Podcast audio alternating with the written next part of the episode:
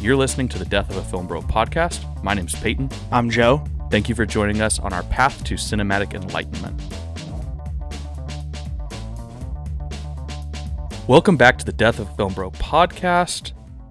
The Critics' Choice Awards happened this weekend, and we are ready to react to the craziness that happened. There were some shocking things that happened that we were not expecting going into the night, and then there were a few other things that we kind of saw coming, and they just further uh, solidify our Oscar predictions. We will be doing Oscar predictions this weekend. That episode should be releasing this upcoming weekend before Oscar nominations are announced Tuesday morning at 8:30 Eastern. Um, is when they were announced that they'll be coming out. They announced that today, so that's really exciting. Oscar nominations are on the way, but something that's really going to influence it is the movie's performance at the Critics' Choice Awards. So that's what we're talking about today. Yeah, we're going to talk about my favorite award and what were the critics thinking giving score to the movie that doesn't have score. Mm-hmm. I don't understand. Yeah, I am without understanding. yeah. So this is this is probably the best place to start. Is the best score category really the it's one kind that it's we like thought it's was the most weirdest thing that they up? did. Yeah, It's We- the weirdest thing they did. we we thought Babylon easy, easy. It's gonna walk its way all the way to the Oscar. It should like it still sh- should win the Oscar. It'll win the Oscar. Yes. I don't think Tar is gonna even be shortlisted at the Oscars. I will be so I surprised. don't, I don't think I don't think it was. or not shortlisted, um, nominated. I, I don't think it was shortlisted either. So, I don't think it was. well, you can look that up while we talk because I'm gonna I'll read through. So Okay. the the nominees at the Critics' Choice Awards for score were Alexandre Desplat for Guillermo del Toro's Pinocchio, Giacchino for The Batman, and then Hildur, however you say her last name, I'm really bad at it. Guna Dotier. Guna Dottir. She was not she was double nominated for both Tar and Women Talking. Um, and so, you know, I thought, okay, Women Talking has a shot. Like that's of her two scores. Women Talking's the one that everybody favors more. And then just Tar was not shortlisted for score at the Oscars. It was it was deemed ineligible. I Yes. remember hearing Yeah, that now. right, it yeah. wasn't even eligible. hmm And then Hurwitz nominated for Babylon, thought was going to win, and then John Williams nominated for The Fabelmans. Any of those other five nominees would have been anything but Babylon, right? If Fabelmans, Women Talking, Batman, or Pinocchio. If any of those won, it would be surprising, but it wouldn't be like a bad pick. The only one that might not be an amazing pick would be The Fabelmans, but it's John Williams, and you can be like, okay, I guess, sure Yeah. giving the Fabelmans some love because the Fabelmans really received no love. We'll talk about that. Tar Mhm. was out of these. If we were ranking them by most likely to least likely to win going into the night, we would we had Tar at six. We thought it was th- there's no reason to give it to it, and and yet they did, and so it's really baffling. Yeah, just very confusing. I don't know how I've seen Tar and I mean going into the movie, I was expecting the score to be good because it's like, oh, it's a movie about like a conductor Mm-hmm. and like Hildur is like kind of become more of a household name. She already has an Academy Award and is like still relatively young in her career though. Mm-hmm. and there just was not really any original music in it and apparently she was like heavily involved in like the sound design and then like is that considered score but like i don't know if like it like what was considered and like campaigned as score as as the score was like literally deemed ineligible to be nominated at the academy awards. Mm-hmm. and then the critics choice was like yeah it's the best thing we heard all year.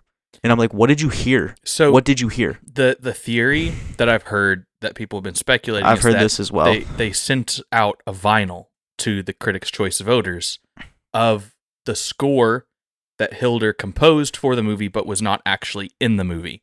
And that score is available on Spotify as well. Like you can go listen to it, and it's pretty great. It is. But for the people that are voting, if they hadn't seen the film, or if they're just voting purely on the score that they were sent, maybe they thought it was the best score of the year. But it still is very interesting that it, you know, it really didn't make it in the final cut of the film. yeah Um, it's just weird yeah. and if anything i'm glad that it's like not going to be anything that's really gonna like spoil the oscars and it's not gonna be the reason that something that maybe should be nominated is gonna get snubbed or something like that mhm. like she's still gonna get nominated i still like have pretty good confidence in woman talking getting her a nomination Oh, for sure. but like if she would have gotten double nominated at the oscars and I mean, the one thing that I was always worried about getting snubbed didn't even get shortlisted, so it's already been snubbed. So Yeah, the can't really do anything. It can't really do anything there. Critics' Choice was based for nominating it. Yeah, I I thought Critics' Choice. I thought I was like I always kind of went in thinking maybe they don't go for Babylon. Maybe they don't because Babylon was so divisive, and maybe they just they give it to something else. And I kind of thought, hey, the Batman could get it. You know, the the, The Batman, would, could be, would have been here. such a cool win. It, it would have been a great win because it's it's you know it can't even be nominated at the Oscars, so it's like that would have been giving it to the Batman would have been less shocking than Tar. That neither of them were shortlisted, but Tar is still a bizarre pick. So it's Yeah. very interesting that Very weird. that happened, and we were like, wow, that was pretty crazy. Uh, what could have like as a transition something that could have maybe been seen as a bizarre pick or something that kind of seemed on the outside until the other precursor show the golden globes Naatu Naatu is looking like it's on its way to just sweeping best original song yeah, yeah. So the it's other looking like it, like the other like the other stuff just isn't picking up recognition Mhm. like I think some of like the nominees are like there's no way Ciao Papa and like Hold My Hand and Lift Me Up are getting snubbed, but it doesn't look like they're winning either. Mhm. Yeah, like Natu it just Natu looks like Natu really Natu strong is right now. happening. yeah, it it's looking really strong. Picked up the Golden Globe, picked up Critics' Choice. It was my pick for both of them. It's one of those songs that we were always kind of fringe on if it was even going to be nominated, and now it's looking the strongest to to win the award, which is very very exciting. I've Um, also I'm seen RRR now, perform. and yes, go do it. Win, let it win. That's Yeah. it's great. I want to see it performed at the Oscars, so it has to be nominated. It'd be so fun. It's going to be such a blast. It's going to be way better than like last year when they butchered. we should don't talk about Bruno and stuff. Like Naatu Naatu's going to go so hard at the Oscars. like that's honestly how they should open the show. Probably. They I mean they might. It is it is so it's such a hype song. That'd be a great way to open it. Of the nominees, it's like one of like the only ones that doesn't isn't really kind of like a ballad or something like that. Mhm. Yeah. So that was that was a great win. Saw it coming, very excited. And I think, you know, it could it could go all the way for sure. Speaking of RRR, it also walked away with another award. It won Best Foreign Language Film at the Critics' Choice Awards. It was running up against All Quiet on the Western Front, Argentina 1985, which won the Golden Globe, Bardo, Close, and Decision to Leave. And winning here is is pretty big for RRR. It really should have, you know, won it at um, the Golden Globes as well.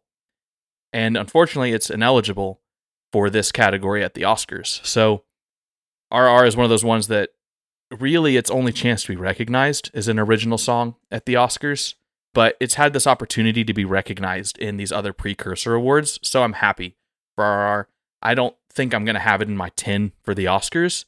It's one of those ones that it could it could get in, but it has a weird package to get in, so I don't necessarily and see it happening. There's but- some other there's some other stuff that like we'll talk about later that's Mhm. kind of emerged as seeming a little more likely in those like eight, nine, and ten slots that Mhm. were kind of up in the air. And it seems like IR like other movies are surging and RR is kind of fading Yeah. outside of like the fact that they're seeming almost they're getting a little close to a lock in the song category, which is fun. if if India would have submitted RRR as their pick, then It'd be a I would have dunk. It'd be I would have no problem predicting it for the 10 at best picture. It would be probably winning best international feature. And Yeah. I think it would even at that point it is probably the fifth slot in director. I think that it's got all of that behind it. It might have even been shortlisted for VFX, you know? Yeah, I think it would have picked up more steam in other tech categories as well. Yeah. So it's it's tough. It was it's unfortunate. The film's not going to get the recognition that it probably deserves, but it's at the very least it should be recognized in best song and it might pick up a couple others along the way. That's going to be one of the movies I'm looking forward to on Tuesday, seeing if RRR picks up some nominations uh, coming Yeah. into this Oscar season. I guess the other award that no surprises at all. Really, there are two of the awards this award season right now that I think are locks and one of them is Best Animated Feature. Uh, no surprises. Guillermo del Toro's Pinocchio won. It's swept everything. It's going to go all the way to the Oscar and it's going to win it. Nothing else stands a chance. It was nominated alongside Marcel the Shell of Shoes on, Puss in Boots: The Last Wish, Turning Red, and Wendell and Wild, and it, it beat them all. There's it's there's, no nothing competition. more to say that we haven't said in other prediction videos and that we won't say all the like even in like our like upcoming like prediction videos like it's going to be both of our ones like the other Mhm. nominees might get discussed a little bit but it's a category i don't think we'll really dwell on because it's just so it's it's done Yeah, and then it's like it. you were It's saying the other one it's next on our list as we're sitting here looking at the winners and vfx went to avatar the way of water and Yep. that's the most it's slam dunk over no, nothing to talk about yeah, it it's winning. It's got no competition really. Like the only competition that I think it actually had here at the Critics' Choice Awards was Everything Everywhere All at Once. I wouldn't have been surprised to see it maybe pick that up just because Everything Everywhere overperformed so well here at the Critics' Choice Awards. That would have been a fun surprise. Was in no way expecting it. But Everything Everywhere was not shortlisted at the Oscars. We've talked about this before. So Avatar: The Way of Water, it's winning the award. That I mean, that one. It's I said the other two are pretty much the only two locks. I'm scared to call this one a lock because I think there's a very tiny chance that something else emerges because we have a little while before the Oscars. But honestly, it's it's pretty much locked up and done. It's going to go to Avatar. Yep. Another category. This is one that it, it's not at the Oscars. You know, it's unique here to the Critics' Choice Award. It's Best Comedy. What's different from like the Golden Globes is they split up the films into Best Motion Picture Comedy or Musical and then Best Motion Picture Drama. Here, everything's lumped into the same Best Picture, but then there's also a Best Comedy. Usually, they don't give, if a comedy wins Best Picture, they don't give Best Comedy to that winner. So, Everything Everywhere not winning here at the beginning of the night made me feel a little bit more confident that it was going to win Best Picture. If it would have won here, I was like, oh man, they're not giving it Best Picture. So, Best Comedy, it went to Glass Onion and Knives Out Mystery, which was really kind of surprising because I thought it was going to either go to Banshees or Everything Everywhere. I thought it would be one of those two because they can't both win Yeah. Best Picture. So I was like, if they gave it to Glass Onion, I was like, oh man, Banshees is probably done for the night. Like Yeah, if they're not getting not this happening. here, I was really worried that Banshees might not pick anything up. Uh, so yeah, this was a really good win for Glass Onion. They also won Ensemble, which is crazy that they win that after not even getting getting nominated for SAG Ensemble. Yeah, yeah, When best like best acting everybody ensemble. when like everybody thought they were everybody thought Glass Onion was like the lock for ensemble because Mhm. it's just like the essence of what the movie is. Yeah, that's that's what the Knives Out films are. Is they're a really stacked acting ensemble, all giving great performances, and it's a murder mystery and it's fun. Didn't get SAG ensemble, and then they win it here at Critics' Choice Awards. Very baffling. If Glass Onion would have been nominated at SAG SAG ensemble, I would maybe be more confident in considering it for my ten. But because it wasn't nominated at SAG, I just feel like this was just kind of a Critics' Choice thing and it's probably Yeah. not happening beyond the Critics' Choice Awards. I would tend to agree. Another category that was a, a bit of a surprise was Best Hair and Makeup. At the end of the day, I'm not like super surprised that it went to Elvis because it that kind of feels like a Critics' Choice thing.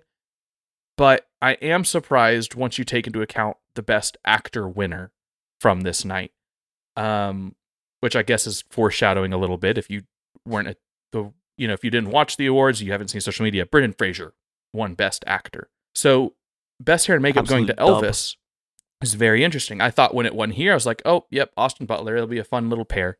That makes sense. Yeah. Um, so I was I was thinking that Austin Butler was coming down the line. So Elvis winning here, I don't hate it. I don't think it's the best hair and makeup. Obviously, I think the whale's better. I think the Batman's better. I think everything overall at once is better. But Elvis is it's it's still a good winner, a good pick, but it's a little bit surprising. I like the cat I like the nominees here. I think all six are pretty strong and have things about like their hair and makeup that stand out to me. I think it's like a really solid six, and I feel like the Oscar five is definitely in here. Yeah, I think the Oscar them- five with one of them missing. I think the Oscar five are these. Was everything everywhere shortlisted for makeup and hairstyling at the Oscars? Because part of me feels like it probably me- wasn't because they just they did weird It stuff was there. not, it was it was not. Okay, that was my thought. So I think it's you take the other five here, and they Yeah. that's that's your short list. So Babylon, the Batman, Black Panther, Elvis, and the Whale. That's uh, that might be my five that I'm predicting before we get to nominations. We'll you know we'll see if And I like else- it. I think it's pretty good. The the other one though that I I actually probably will predict in my five, and this is getting ahead of ourselves. We'll talk about it, you know, in our next episode. But I'll probably actually predict All Quiet on the Western Front. Now that I'm thinking about it. I can also I can also see that. because just because I kind of know where my predictions are going to go and line up in other categories, I think that this probably comes along with it. So that'll be a great conversation for us to have in our next, um, our next episode. Yeah. yeah. Best hair and makeup went to Elvis. Very interesting. Don't hate it, but it was not necessarily what I expected going into the night. One that I did expect, however, was best costume design went to Black Panther: Wakanda Forever. I kind of saw that coming along with it. I, I just thought that was that was going to happen. That one's that's a category where it seems like a front runner is beginning to emerge. Mhm. And it's not super surprising considering the first one did win that category. And I think they're doing a little more and I think the costumes are a little more creative and doing bigger and like bolder things than in the first movie. Yeah, you're While you're also doing, they're doing similar stuff, but like also like all the funeral attire and stuff Mhm. like that that wasn't in the first one. Like all of that stuff is so well done that it would definitely be a really like deserved win. Yeah, and, and Black Panther Wakanda Forever, you you have two nations that you're creating these for. It's not just Wakanda. Yeah, There's also um they're not Atlantis in the movie. Talokan. Talokan. Yeah. You've got them and you so you've got all of those costumes that are very fun and uh, Like, that inspired by like Mayan culture and they're very great costumes and that definitely Like, makes it, it strong elevates it it elevates it so much over the first one, and like because there's Mhm. just so much more that's being done, and the first one was deemed Oscar worthy. So yeah, So it's, it's seeming it's that one's also kind of clearing up to where I don't know if it's like a full on lock, but it's it's getting there. it's it's potentially my number one going into nomination I it would be it would be my number one. Yeah. Uh maybe my favorite win of the night was best editing.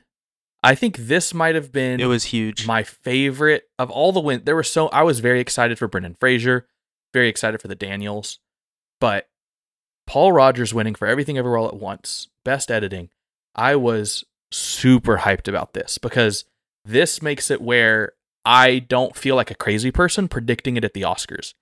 I truly believe that Everything Everywhere All at Once is the best editing of the whole year and maybe the best editing of the last 10 years, maybe longer. Everything Everywhere All at Once is phenomenal editing. If you don't know what film editing is, all you have to do is watch Everything Everywhere All at Once and you'll understand just by watching the film. You'll understand what it is cuz Everything Everywhere is such an interesting film that you the way it was shot if you edit it just a little bit differently the story's completely different. Like the film is made by its editing and the way that it's put together. So this was an amazing win. I was thrilled. Yeah, it's one where the editing because it's literally jumping around and stuff like that the way it does is so interconnected to the narrative where it's not editing in terms of just like making like really cool and like really seamless sequences like Mhm. something like Top Gun does where like the editing in Top Gun is fantastic because it's all tied in and it does action really well and it Yeah, it's really tight editing. and everything. Yeah, and it knows when to go outside of the plane and inside of the plane and stuff like that and it does all that stuff really well, but nothing else nominated this year really gets close to having that narrative connection and like you said like one of some of like the best editing of like the last 10 years like Mhm. the best like editing winner that I can think of is Whiplash. Mhm. But that's not doing the same type of stuff that this is doing. That's doing way more of like what I was just talking about where the editing is like so like it's kind of doing a lot to where it's like moving around to like all different parts of the drum kit and Mhm. stuff and it makes like sequences more exciting but doesn't really have to do as much to do with like making the movie like make sense and flow in the way that Mhm. it does. Yeah, the the editing in Whiplash is very strong editing, and it's another one of those ones that if I was going to explain to someone what editing is, Whiplash is another one that I would like. If I was teaching a film editing 101 course or the history of film editing, like Whiplash is one of those ones that I would I would include if we're showing off editing. But it's very different from everything everywhere. You're right. It is the, the way that they use editing in whiplash is they're using it to add detail to these moments and to build out um, this very small world that our lead title character Andrew is in. It's adding, you know, detail to the drum kit and it's showing off individual players in the band and it's adding visual interest to everything that's happening and making it feel it's very tight, very snappy. Um, it's just, it's really good. It's hard to explain without seeing it. Everything Everywhere uses editing more as a narrative um, point in the film and uses the, the way it's edited is is very much more tied to the plot and the screenplay. Like I think the editing was thought out when the Daniels were writing this film. They were probably writing it I agree. with you know the editing already in mind in a way that I don't think that was the case necessarily with Whiplash. You know, the editing kind of came later down the line in the process, whereas the editing was probably in the Daniels' mind from the very beginning of this film, just because it's so intricate. There's so many plot lines. It's very nonlinear, very weird, jumping. You know, lots of montages. It's it's a great Which- editing winner. I mean, it flows right into the fact that the screenplay is so intricate and the directing is so intricate, which is why like they're definitely going to get nominated for both of those categories Mhm. and are seeming more likely to be able to pick up wins because Mhm. I mean just moving along I mean they pick up both of those awards at the critics choice I mean it was They did. a very big night for everything ever all at once Yeah, everything ever all at once definitely overperformed the the big winner of Critics' Choice Awards. They walked away with editing. They walked away with screenplay. They walked away with director. They walked away with supporting actor, and they walked away with picture. That like that's an amazing package from the Critics' Choice Awards.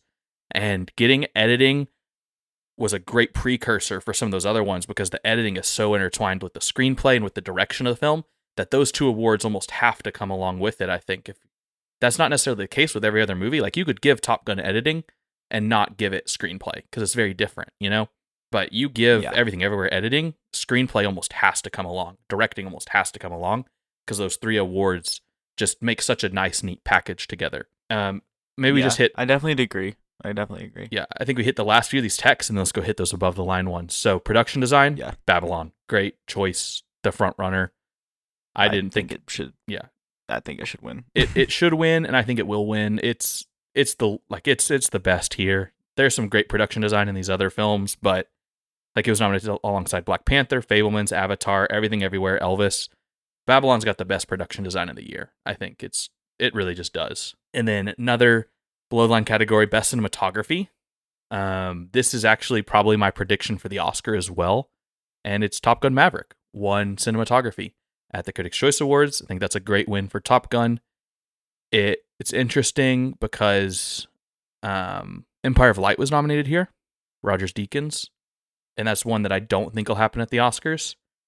Um, Everything know, Everywhere was not nominated here, and I really would like Everything Everywhere to be nominated at the Oscars. So it was it was kind of interesting the nominees here, but I feel like Top Gun was a was a great winner. I don't know if you have thoughts on our cinematography winners here. Um, I think it is a good winner just because of what they did with like. There's so much about like them, like the way they mount the cameras and stuff like that, and how much they do in camera and everything. It kind of ties into like their use of practical effects, but like the Mhm. cinematography and the way cameras are used and like with the planes and on the planes and stuff. It's like pretty impressive. Personally, I'd go with Babylon. Yeah, Top Like, Gun wouldn't like, be my my personal personal, choice. pick. Yeah. Like I think Babylon's like the most gorgeous movie of the year and I think it does enough and has like the party sequence alone. It's like how do you watch that? Like the way that camera just is just flying around the room and stuff. It's just like come on, man. But I don't know. The camera's also flying around in Top Gun Maverick, I guess. In Yeah. a, in a different way. It's it's hard to watch the first 30 minutes of Babylon and not think, uh, this deserves an Oscar. You know, like it just does. And we're living in a world right now where it might get snubbed a nomination. It, it's very Yeah, likely that be, that could happen. it'd be very tough. But I do think that's probably the best here. It's it's the best option available. I think it should win. I don't think it will win. I think Top Gun's probably our front runner. Top Gun won here. It's good for Top Gun. Top Gun's gonna get some techs. Yeah, I don't I but- don't I don't hate the win. I don't hate Yeah. the win at all. I just think like there's a good chunk of Top Gun where they're kind of just in rooms and like the way they like shoot like conversations and stuff Mhm. isn't doing anything like super crazy. yeah. But Yeah, it's not I mean, the that's not the- flashiest that's not the cinematography point, winner yeah. of all time. Yeah, but I still like it. Yeah, so that's that's kind of the last tech, and then and then we get to our screenplay awards. Adapted went to Women Talking, which no surprise Easy. there. It's winning it at the Oscars. Well, actually, I take it back. It's probably winning it at the Oscars. The Whale could come for an upset. We'll probably talk about that in our next episode. I have some thoughts about The Whale. The way Whale performed at SAG, I'm not counting it out yet, but I mean, w- Women Talking is easily the strongest of the adapted screenplay nominees um, Yes. going into Oscar nominations. It's it's firmly in the number one slot right now. I agree. And then the one of the other awards that was maybe the best, maybe you know, competition for the best one of the night with editing is original screenplay, a competition between Tar, Banshees of Inisherin, Fabelmans, After Sun, and Everything Ever All at Once. And our winner was the Daniels for Everything Ever All at Once. Super exciting. I thought it was going to be Banshees, and it wasn't. Um, the second Banshees didn't win here, it was like, oh snap, that's not good, not good for them, and it's really good. I for mean, yeah, I- mean, editing like since it had already picked up editing, once it picked up screenplay, it was like, all right, pictures locked, even if they do decide to go Spielberg and Mm-hmm. director. And then, I mean, that was it. Was it quickly became like, oh, they're just sweeping everything. Cool. hmm yeah, screenplay a great win here for Everything Ever All at Once. Makes me feel more confident to predict it at the Oscars. I was, you know, before the Critics' Choice Awards, leaning more towards Banshees. It's going to be interesting to see what WGA does. Um, that Yeah. that'll give us some real clarity. But if Everything Everywhere, you know, wins at WGA, it's like that's Best Picture right there, man. That's kind of a wrap. Yep. Because I think, I think Everything Everywhere needs to win director or original screenplay. If it wins either of those, I think it wins picture. So I agree. it's very, very interesting. And speaking of director, I'm still not. Or go ahead. I'm still not super sold on it winning screenplay at the Oscars. I still think Banshees is a really good shot. I think so too. I, I don't. I don't think that I put everything everywhere at my one, but I feel more inclined to do that now. Oh, I can definitely see it. Yeah, 100%. it's I mean, I could. it's I very could kind of like. We could see it before this. This just kind of makes it a little more where it's like, oh yeah, it's kind of there. mhm. yeah. And then Fabelman's kind of seems out. I where agree. it's kind of a two horse race bet for screenplay at this point. Like Fabelman's is like pretty locked in to get a nomination, I agree. but and I don't think it's winning. I think the winner is either the Daniels or McDonagh. I agree. I think that if you look at if you look at best director, right? There were 10 nominees for best director here at the Critics Choice Awards, which was insane. Just so many nominees. And everyone was kind of thinking, okay, well Spielberg won at the Globes and Critics Choice voting happened after the Globes. So it's like, all right, are they going to follow suit, give it to Spielberg, decide, you know, he gets the award? And then they gave it to the Daniels. Awesome win for them we all kind of thought after the Globes, we were like, oh, Spielberg's not dead. But now it's like, oh, maybe maybe he was. Maybe that was just a Globes thing because Spielberg can't win the BAFTA because he wasn't nominated. He, wa- he wasn't even longlisted there, so he won't be nominated. Yeah. So Spielberg, you're going to say he won Globe, loses Critics' Choice, loses BAFTA, maybe gets DGA. So Globe, DGA, go to him. Interesting. You know, we'll see. DGA is going to be a big tell. If DGA goes to Daniels, Daniels are the front runner. DGA goes because I think McDonagh is probably going to pick up the BAFTA. So then I'd you've got the three of them each have one award, and then we kind of see what D- DGA does, and maybe that gives us some direction of where they're going to go for the Oscars. But it's very interesting. Um, the Daniels winning director was great. Yeah, I still think like this makes it even more unpredictable at this point. Mhm. It's it's all over the place. Yeah. Because like I still think there's an outside shot that the Oscars are just like, eh, Martin McDonagh, sure, why not, and just do it. And like, I don't think it would be great, but it wouldn't necessarily surprise me. Yeah, if the if if I don't know if McDonagh wins at the Oscars, Banshees is winning Best Picture. Like there's there's Yeah. not a world where he wins director and that doesn't win picture. And I I'm saying I could totally yeah, I see it happening though. if I'll tell you what, if Banshees is picking up their their best case scenario, they need to pick up Condon, which I don't know if they're gonna do, and then they need to pick up Colin Farrell. they pick up both of those and maybe screenplay comes along with it, then sure, yeah, he gets director and picture. That makes sense. I don't know if they pick up director if they don't pick up the acting noms. They need to pick up at least one of them, you know, because Yeah. Banshees isn't going to get nominated for anything below the line, really. It'll receive some. It'll get like it'll get it'll probably it's got a shot in an editing nom, you know, and maybe something else, but it really isn't going to be could s- I think competitive it in any of the techs. Yeah, I think it could sneak into score. Yeah, that'll be a, a great conversation for next episode. It's yeah. Yes. Very weird. Yes, it will. Um, the one Fabelman's win of the night, I don't really count it as a Fabelman's win. It's really a Gabriel LaBelle win, but Gabriel LaBelle won Yeah. Best Young Actor or, Actress, which was pretty obvious that that was going to happen. It was the one Fabelman's win. I don't really count that as a Fabelman's win, but good job, Gabriel LaBelle. You you deserved it. I'm clapping for you. And then the the fun ones. So best supporting actor, Ke Huy Quan. No real competition there. That was as expected. No surprise. He's gonna go win the Oscar. We know that's happening. Pretty f- pretty fire nominees though. Yeah, nominated I like I like the nominees. great here. nominees. Like I would be happy if out of the other five that were nominated, any four of those were nominated along alongside. I would I would be happy. Like I really, think like one of my ideal fives would be the Critics' Choice six minus Judd Hirsch. that's exactly what I was thinking. I think you put in Paul Dano, put in Brendan Gleeson, put in Barry Keoghan, and put in Brian Tyree Henry, and that's a really exciting, a really exciting five alongside Ke Huy Quan. Yeah. Supporting actress is getting even crazier. It gets crazier every day. Yeah, So like Angela Bassett picks up her Golden Globe win, and it's like okay, so that's pretty much locking her in for a nomination. And then she wins Critic Choice, and it's like, hmm, how close are we to saying like she's definitely the front runner at this point? yeah, Like what more needs to be done for it to be like, oh yeah, she's just going to win? Yeah, this is one of those things where I think her picking up the win here, I think comes because the Critics' Choice voters saw the Globes. I think Yeah. they saw her win at the Globes and they were like, that's a winner we can get behind. Let's give her an Oscar. Let's do it. Let's, you know, Angela Bassett Oscar season. Let's Mhm. go. Um, I think that if this would have happened before the Golden Globes, I don't think she would win.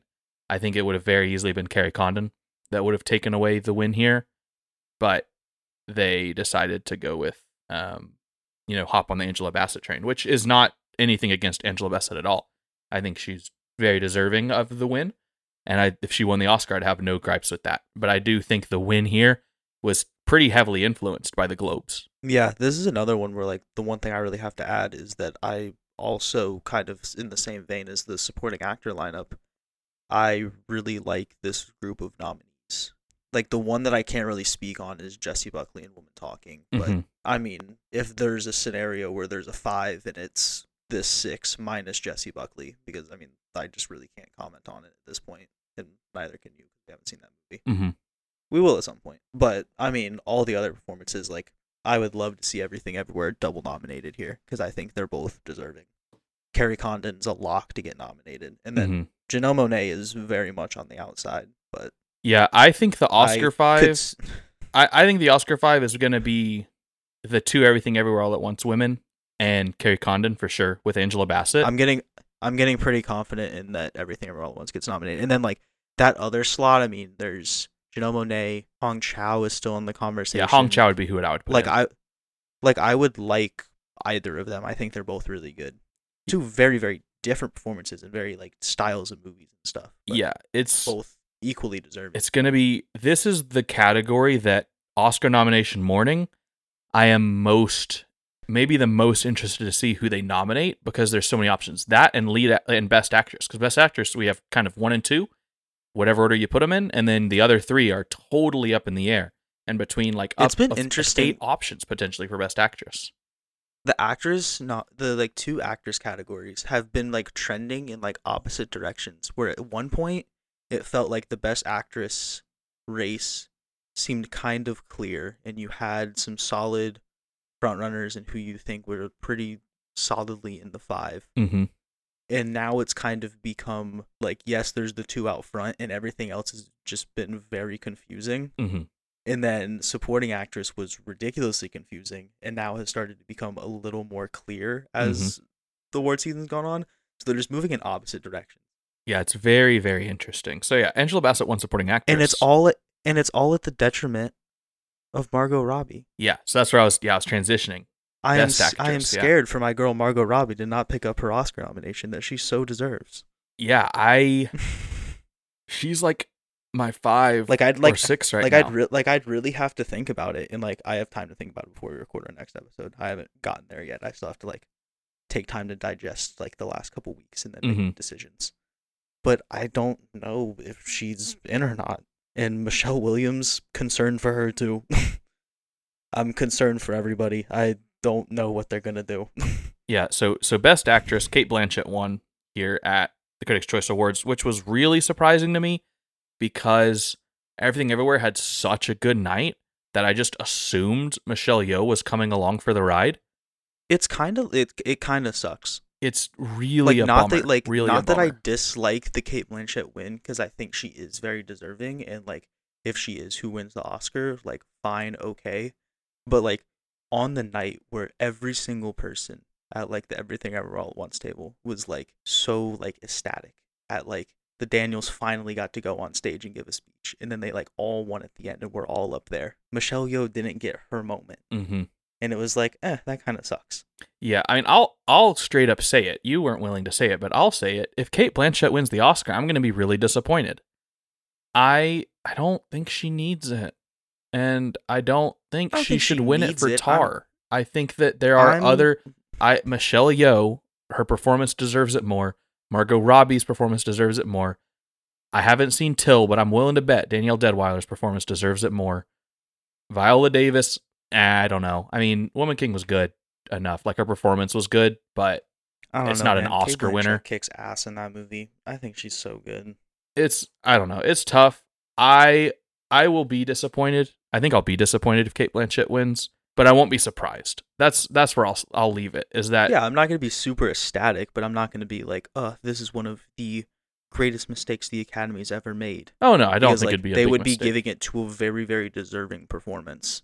It's just there are, like you said, there are other performances that I do personally like more, and like the Michelle Yeoh narrative is just like incredible. Yeah. But they wouldn't be making like some grave mistake to give it to Cate Blanchett. Yeah, I just I don't know what they're gonna do. This will be a great, a great. Like I, I feel like I've said this a billion times already. Great conversation for next episode because I feel like we could mean, talk about it forever. The type of stuff that, like, we're gonna talk about it a lot in the next episode, and then in the month leading up to the awards, and then we'll be sitting there on that Sunday night watching the award ceremony. And I still don't think we're gonna have a very clear cut of idea of what's gonna happen, hmm and that's gonna be fun. Yeah, it's gonna be really interesting. I yeah, I don't know. It I, I don't think there is a bad winner out of the potential nominees for best actress. Like I think once we get the nominations, I think they're all going to be deserving, and I don't think there's going to be anyone that I'd be upset at winning, just because this year's such a It kind- stacked year for movies. But I yeah, really want I to see mean Michelle Yeoh. that can it can easily move into the best actor conversation where there is like Mhm. again a pretty clear cut top three and like I've said in other videos and stuff like that and I'm gonna keep saying where there's personal preferences and you can like look at some trends and stuff and try to like pick out who the front runner is but like of that top three I don't really have a problem with any of them I think they're all pretty fantastic Yeah, so we already talked about it a little bit earlier, but Brendan Fraser picked up the win here. Very surprising. Austin which Butler won the in the Globe. last episode. In in our last episode, we were like, Brendan Fraser needs to pick up the Critics' Choice, or he's pretty much not happening, and it's gonna go from a three horse race to a two horse race. And he picked up the award that he needed, and he's very, very firmly back in the winning conversation. yeah, he needed he needed Critics' Choice or SAG, and he got Critics' Choice. Yeah, So SAG would lock him in for the win. I, I still don't Yeah. think I don't think he gets BAFTA. I think BAFTA goes to Colin Farrell. So then you're sitting in a I scenario kind of like director where Austin Butler has Globe, Fraser's got Critics' Choice, Farrell has potentially BAFTA, and now you're kind of sitting there waiting for SAG, and you're like, all right, where does SAG go? Mhm. And then that maybe directs our Oscar prediction because each of them's going to have one, which is very very interesting. yeah. I think SAG is definitely gonna. I would definitely foresee it tilting in Fraser's favor because I think BAFTA is just going to be like a really really good day for Banshees of Inisherin. I just I can't see a world where it doesn't. But let me all right. Let's say crazy scenario, okay? Austin Butler wins BAFTA. All right? And then Fraser wins SAG. They each have two. Who do you predict for the Oscar? I don't know. It's interesting. It's a I feel like it's a difficult choice to make. I probably still lean Fraser. I think the only way at this point, the only way I predict Butler winning is if he wins SAG. Like I think SAG is way more important than any of these other ones. Yeah, I'd agree with that. Um, I don't know. Like they're like I said, very deserving, but I mean all three performances are very wildly different in the type of stuff that they're asking to do. One's just like such a crazy trans like they're both crazy transformations, but like in very different ways. Mm-hmm. yeah, they're yeah, great performances. This is kind of like actress where we have two, you know, actress has two and you put in the other three. This one I feel like we have a good strong 3 and that's who your 4 and 5 are is interesting for Oscar nominations. You know, I think Bill Nighy's probably in there. He's getting nominated everywhere. So then Yeah, I think who's your he's, five, I think you know? pretty comfortably in the in the five. Um, Paul Mescal could mess around and get nominated at the Oscars. There's a couple other random stuff that could happen, but yeah, Yeah, don't know what's going to happen. But that happened the whole night. All those crazy things happened. And we get to the very end, and everything ever all at once wins Best Picture. Really an amazing moment. Walked away, like we said, just super overperformed. Walked away with editing, walked away with supporting actor, walked away with screenplay, director, and picture. Just an awesome night for everything ever all at once. Also received two supporting actress nominations, you know, this night as well yeah, like just a super strong showing and it makes me feel good because i was when this movie came out i you can go back and look at my Letterboxd i logged it you know five times when i first saw it and one of them i listed every oscar that i could see potential uh, potential nomination for everything ever all at once. And i said right then and there i said this will be like it'll be in the best picture conversation. And i've said that since it came out and there have always been people that doubt it and they're like, no, it's not gonna. Especially on like Twitter. Twitter was always everything everywhere will not happen. It won't happen. It won't happen. It's just hype. You just like the movie. You know, you're a stan. You know, it's not actually gonna happen. But I, it's legit. It winning here, winning all those awards, everything everywhere is super legit, and no one can argue that anymore. Now the argument becomes: is does it have a chance at actually winning at the Oscars? Is the hype gonna be too high now? And it's going to, you know, come back down and something else will win. Really interesting, a lot to discuss there and dive into, but everything ever all at once winning best picture at the Critics Choice Awards, it needed this win. It was a really great win. Really really exciting. There I feel like there were a lot of ways the night could have gone, and this was in my mind the best possible outcome for what my preference was going into the ceremony. yeah. I mean, not super surprising. I mean, this has kind of just been a critic darling since its release, and then I mean, just the sheer amount of nominations that it got, it made it. It was very clear that the Critics' Choice and their voters really liked this movie. So, not super exciting, but like you said, great night, and this was just the cap on it. And I mean, in this long race that is Oscar season, all leading up to nominations next week, and then eventually to the ceremony. I mean, I think right now this is taken over to where this is uh, in front currently. Mm-hmm. Stuff can change, but I feel like this is pretty. It's got a little bit of a lead. Yeah. So a great night. For That might be a, everywhere. that might be a good thing for it at this current moment. It might be a bad thing for it. I it it's too early to tell, but it is out front. It is. It's out front. Um, how do you think that the Critics' Choice Award affects Banshees of Inisherin? How do you think that performance tonight affects that film? Because it it received zero wins, had quite a few It's so nominations, tough. and it walked away with not one win. Yeah, it's it's really tough because especially since it was such a good night for everything ever all at once, and then the like only other two movies that we've talked about being in that contention for best picture for like a win are Fabelmans and Banshees of Inisherin, which both just left completely empty-handed. Except for Gabriel LaBelle, man. No, bro. Yeah, no, I don't. I don't count that. We already said that. But and I don't know. It goes back to what I just said. It's why I'm very clearly putting it out ahead right now. There's still a good amount of stuff that can happen that can change narratives and stuff like that, but I don't know. I think we've both kind of felt it for a while where the everything ever all at once narrative and Daniels and the actors tied to the movie just everything. Like it's all just kind of too good to not happen. hmm It's just it's picking up and I hope steam. and I hope I'm right. It's it's interesting because it's picking up steam, but it's not the undisputed winner right now. Whereas like last year at this time, it felt like the power of the dog what had the steam and was an undisputed winner. It just felt like everyone was like, "It's happening. It's gonna happen." There's no argument, and then it lost. Whereas with everything everywhere, sure, it's the front runner, and I think it's gonna steamroll its way to a win. But there are other other movies that we're still talking about that are in the conversation that can still win where we didn't really have that last year with the power of the dog. Um, so I think that hurt the power of the dog last year, where it held that front runner status for so long. And this year, everything everywhere still has that front runner status, but people are e- like there are people predicting it winning, but there are just as many people predicting Banshees or Fabelman still. Um, not as many as Fabelmans, but it's really Banshees in it. They're, like it still has strong competition where it.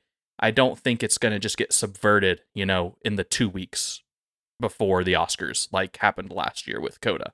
You know, I think that it's a strong, it's strong going in, but it's not too strong. Kind of like I said with the Golden Yeah. Globes, it was I think maintaining one of, that I think narrative. the biggest things, excuse me, one of the biggest things that like makes the difference between Power of the Dog at this point last year and Everything All at Once this year is people like it's not boring, it's not Oscar bait, it's not a like slow drama.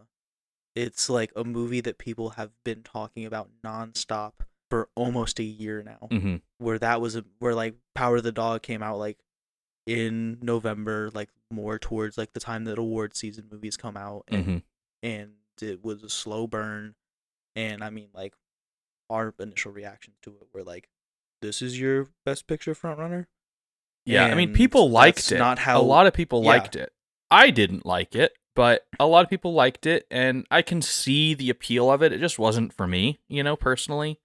But I agree with you. It's just the um the like the sheer volume of people that have found the appeal in everything ever all at once just makes it feel so much different. yeah, and and everything. even though they are in like similar situations like right now in terms of like what they've picked up like where their momentum is and everything the movies themselves are just so differently where it's hard to even think like compare the situations just, Yeah. like in my head Yeah, and and everything everywhere has the narrative too, where like we say that a lot, but it really matters. Like having a narrative behind your film matters a lot when it comes to the Oscars. Last year, Coda, Coda had the narrative, and Power of the Dog didn't. Power of the Dog was a cool, you know, a, a good movie and very technically, you know, good, and the score and the cinematography and the performances and all that stuff. But Coda was like, it was a movement really like also like around Troy Kotsur and like what that film stood for and what it represented and um you know very much dedicated to you know the deaf community and like it just it just had like some real cultural like significance to it which helped carry it to the win.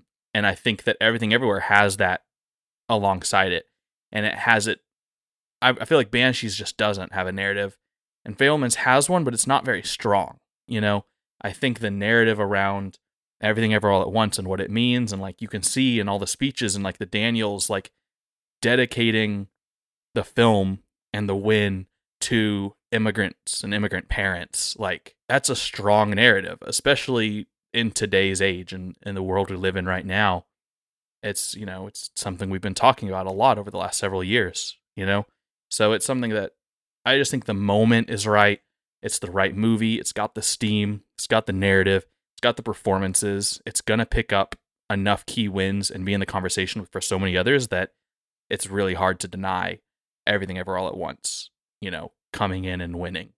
Banshees has a shot still, but Banshees not winning here. I think like Banshees is the big loser of the night. We talked about that with the Golden Globes. Banshees is the loser of the Critics' Choice Awards. Walking away with nothing was really bad for them, and it helps everything everywhere a lot. Because even though everything everywhere didn't walk away with Best Picture at the Globes, it still walked away with something. You know, it still walked away with Ke Huy Quan, like it had that. So, and and it walked away with um Michelle Yeoh. You know, like it, it still Mhm. walked away with some awards, whereas Banshee's not going with anything. If Banshees had walked away with, if they went Kerry Condon, maybe, you know, I would feel a lot better.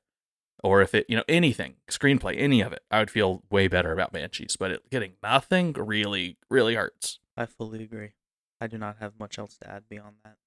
Yeah, that's that was the Critics' Choice Awards. There were also, I mean, obviously there were like TV shows and all that sort of stuff, but we're not like big into the TV show world. Uh, I will say that they did. I'm trying to go back down and find it where it was. Oh yeah, the the best movie made for television. They gave to Weird the Al Yankovic story. Super hyped about that. Great win.